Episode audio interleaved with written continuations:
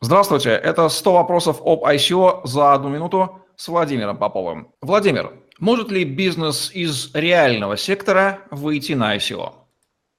Да, конечно, может. И более того, сейчас мы видим, что такой бизнес, э, собственно, на ICO и выходит. Одним из первых это был Церкоин, э, или еще его называют Зеркоин. Э, также это была деревня Машкина, Калеонова. Сейчас мы видим и наблюдаем историю Sandbox.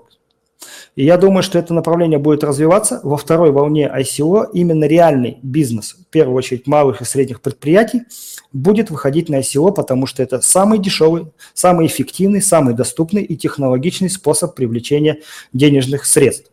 Кроме того, э, законодательство многих стран идет по пути совершенствования норм э, регулирования ICO.